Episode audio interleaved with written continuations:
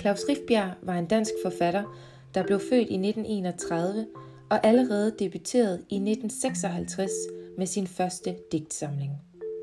Siden blev romaner, novellesamlinger, flere digte, skuespil og endda også film fået til hans omfattende produktion. Claus Rifbjerg døde i 2015, og dermed sluttede hans bidrag til dansk litteratur. I denne podcast vil jeg holde fokus på der, hvor det hele startede, nemlig digtsamlingen Under hver med mig selv.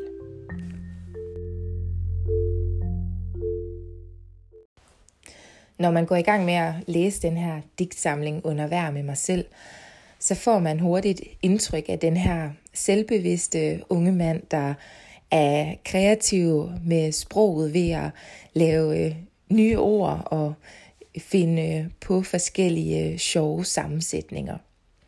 I øh, Gads danske forfatterleksikon, der siges der om Claus Rifbjerg. For Rifbjerg er det at skrive en måde at trække vejret på. Han ventilerer sit jeg ved at skrive og har umådeligt let ved det. Han kan som få ramme en sansning, en erindring, en stemning eller en konflikt. Og det er også noget af det, vi oplever i den her digtsamling, at han altså rammer nogle af de her erindringer og en helt øh, fortættet øh, sansning i øh, nogle af digtene. Rifbjerg digter om øh, jeget fra undfangelse til skolegang, værtshusbesøg og universitet. Og det gør han både med humor og også med overskud og altså de her sjove øh, ordkonstellationer. Det fornemmes også i øh, digtsamlingens titel, Under hver med mig selv. Det er et øh, ordspil, som skaber associationer til det at være undervejs med noget, men også at komme under hver med noget, som jo betyder, at man øh, opdager noget eller erfarer noget. Så det er altså en titel, der peger mod at både erfare noget om sig selv, at forstå og udvikle sig, men også at være på vej.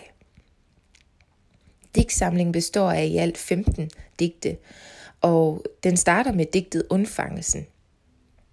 Herefter følger øh, de tre digte Foster, Fødsel og Bedsteforældre. Og tilsammen der udgør de her fire digte sådan den tidlige barndom.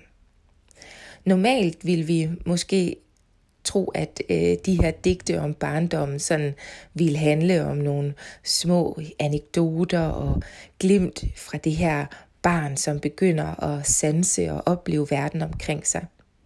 Men i den her digtsamling, der starter det altså allerede ved selve undfangelsen. Hvor vil du selv starte, hvis du skulle skrive en samling digte om dig selv? Nu får du lige en lille smagsprøve her på, hvordan digtet Undfangelsen lyder. Så kan du se, om det var det samme, du ville have gjort. Undfangelse. 1, 2, 3. Uforståelig sammensmelten af to organismer. Filihankat. Og grunden er lagt til det bedste af alt. At eksistere. Hokus pokus, uden mystik, foregår bekræftelsen. Et liv formes, og forundringen er stor og varm, over det inderlige samarbejde mellem disse mikroskopiske elementer. Bim bam i lemets klokke, et lille tællelys er tændt i mavens univers. Moderhimlens mørke bue med sin Stella Nova. I digtet Bedsteforældre får Rifbjerg sat fokus på, hvordan bedsteforældre kan være sådan en helt central del af vores liv, og også få betydning for den arv, vi tager med os.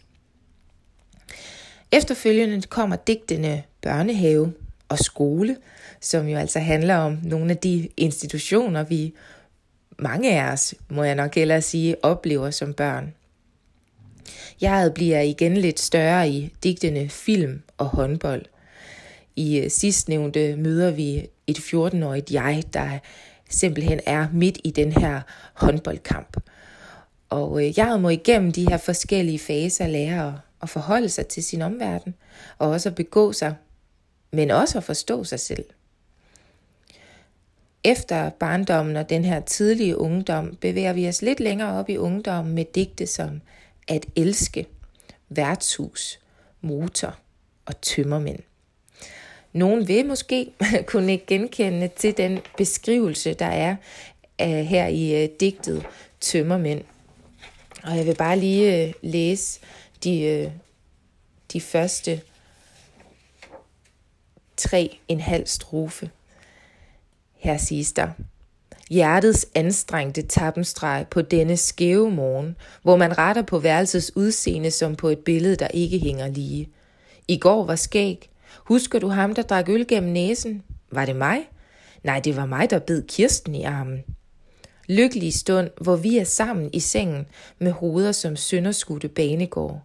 Fuglene flyver så frit om vort hus. Solen skinner. Det er lyrik. Og her ligger vi med lune tømmermænd. Hvad siger I? Kan man øh, genkende den her fornemmelse? I øh, samlingens sidste tre digte, der fornemmes et lidt mere modent jeg. Her er titlerne Universitet, Nygift og Jul. I digtet Universitet tager Rifbjerg tråden op fra børnehave og skole og skildrer altså igen en af de her institutioner, som mange øh, bliver udsat for gennem livet.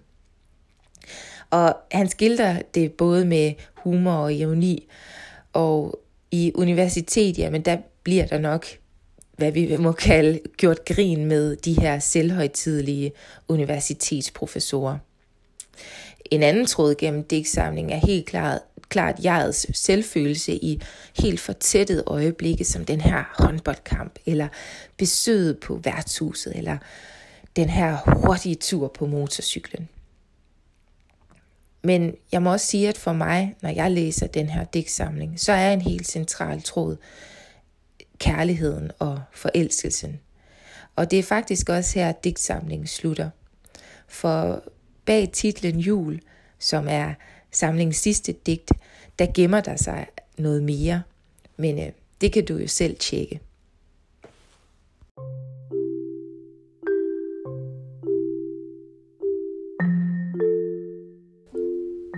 Det her var en lille introduktion til Claus Rifbjergs første digtsamling, og altså også hans debut på den litterære scene i Danmark.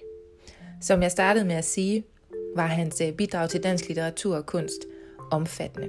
Så der er masser af andre værker at give sig i kast med. Jeg håber, at den her introduktion har givet dig lyst til selv at læse under vejr med mig selv. Hvem ved, måske bliver det starten på et dyk ned i nogle af de her andre værker fra Claus Rifbjergs hånd. Det kan også være, at du selv inspireres til at digte lidt. Ja, prøv måske at tænke over, hvis du skulle give dit liv fra start til nu 15 titler. Hvordan ville de så lyde? Tusind tak, fordi du lyttede med. Hej.